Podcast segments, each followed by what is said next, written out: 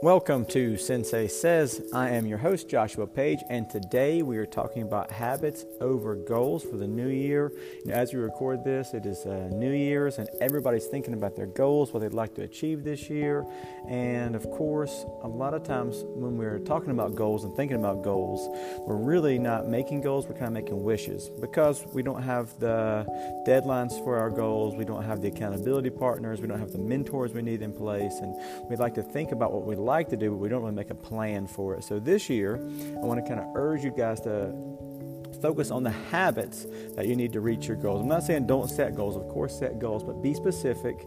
And when you look at your goals, evaluate what are the habits I need to accomplish those goals this year and really focus in, dial in those habits and plan out those habits. So, for instance, if you want to start martial arts, you know, one of the habits you're going to need, of course, is coming into class twice a week. I know that sounds simple. I know that sounds, you know, of course you have to do that. But if I put a plan in place that every Tuesday and every Thursday, Thursday at 5:30. That's when I go to class, and I hold steadfast to that. You're going to make so much more progress than if you just say, "I would like to learn how to defend myself," or "I'd like to get in a little bit better shape." You know, having those habits in place and really sticking to those habits. That's what's going to make the difference between reaching our goals or just having wishes for the whole year, and then being back at the, the start of next year, going, "You know, I wish I could be in a little bit better shape," or "I wish I could start martial arts," or whatever you know those specific goals, wishes that we have are. So focus on your habits and identify those habits you need and stick to those habits each day. You know, the most important uh, quality you can have, or the most important technique you can know in martial arts, or the most important uh, thing you can have as a, a runner or a weightlifter or a student is, of course, consistency.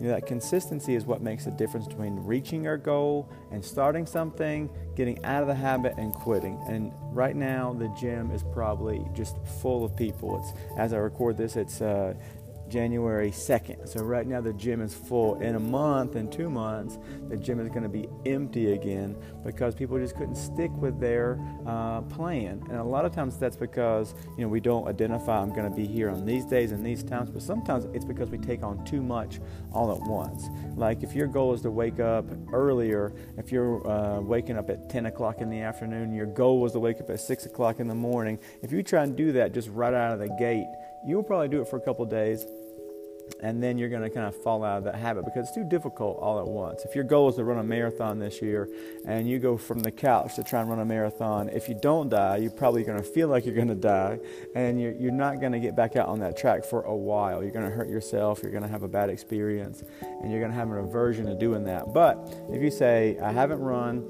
in three years or ever, and I'm going to get out and I'm going to do a half a mile today. I'm going to walk it. And you do that for a week, and then the next week you say, I'm going to do uh, a mile and I'm going to walk it. And then you just slowly build up over time. The habit's still there every morning at 5 o'clock in the morning or 8 o'clock in the morning, whenever you decide, I'm going to go and I'm going to walk for 30 minutes. Or I'm going to go and I'm going to do my track workout and you keep that habit, you can, of course, always ramp up the intensity, the duration, but the habit remains the same. I'm going to be doing this at this time on these days without fail. So, starting slow is not a failure. Starting slow is probably the smartest thing you can do because we're going to build a base. I want to build a base for my success. You know, what's going to happen at the end of the year is going to be, you know, so uh, far from where you thought you could go or where you thought you would go, but it starts slow and builds up. We want to build momentum as we go through, right? And with building momentum, one of the big uh, things that um, kind of can crush our momentum is when we're not consistent. So being consistent is so so important. And you want to understand that every time that you show up for your workout, or show up for your martial arts class, or show up for your uh, lesson, it's not going to be the best performance of your entire life each class doesn't always ramp up and be better, better, better, better, better. There's going to be some days when you walk into the gym and you just stink the place up. You just fail. You you slip on your run time. You can't lift as much weight. You miss more questions than you usually do on your test. Those things happen, and that's part of the journey. Failure is such an important part of success because if we're always you know, increasing, increasing, increasing, number one, that means that it's not difficult enough, right? We don't have enough resistance. But if we're always increasing, increasing, increasing, we're not going to take the time to go back and fine tune those little details that are really going to make my base stronger. It's going to expand my skills and it's going to make me better in the long run. We have to go through some resistance. We have to go through, through some things that make us evaluate and really break down what am I doing right? What am I doing wrong? How can I change uh, both to make my performance better? And how can I just stick in sometimes when it's difficult? Sometimes it's just going to be difficult. We have to learn how to stick in and uh, have some grit. You know, so when you're sitting in your car and you're procrastinating about going into the gym, or you're sitting on your couch and you're procrastinating about going to get started, or you're looking at that weight bench and you're procrastinating about going to get started, or you're looking at that empty track in front of you and you think you're crazy because you're out there at 4:45 in the morning and you're procrastinating. Oh man, should I even do this? Of course you you should. If it's your goal, you should do. If that's your habit, you should stick with it.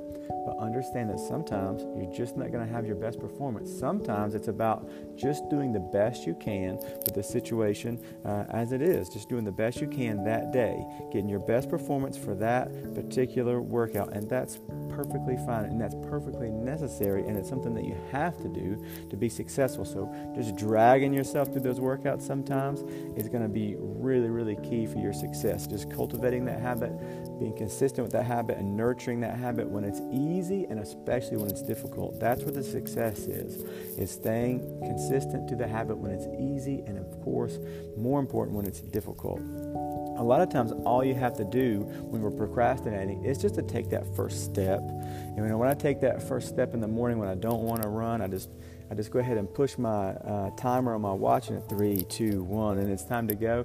As soon as I take that first step, you know, all that procrastination, that, that negative voice in my head that says you can't do this or you shouldn't do this or just take a day off, all that kind of fades away. Now, it might take a half a mile, it might take a mile, some days it might take three miles, but it fades away. And a lot of times, those days when I don't want to do the workout is really when I have the best workout, when I feel the best, when I have that sense of accomplishment, when I get that hit, you know, of, of a good.